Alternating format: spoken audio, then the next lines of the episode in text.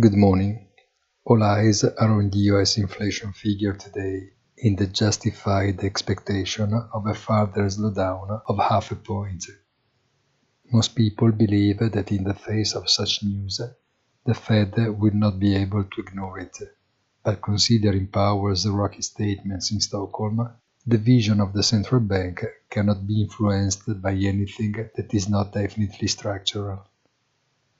But markets should instead look much more carefully at the incoming quarterly earnings season that will begin on Friday, a real test of economic contingent developments.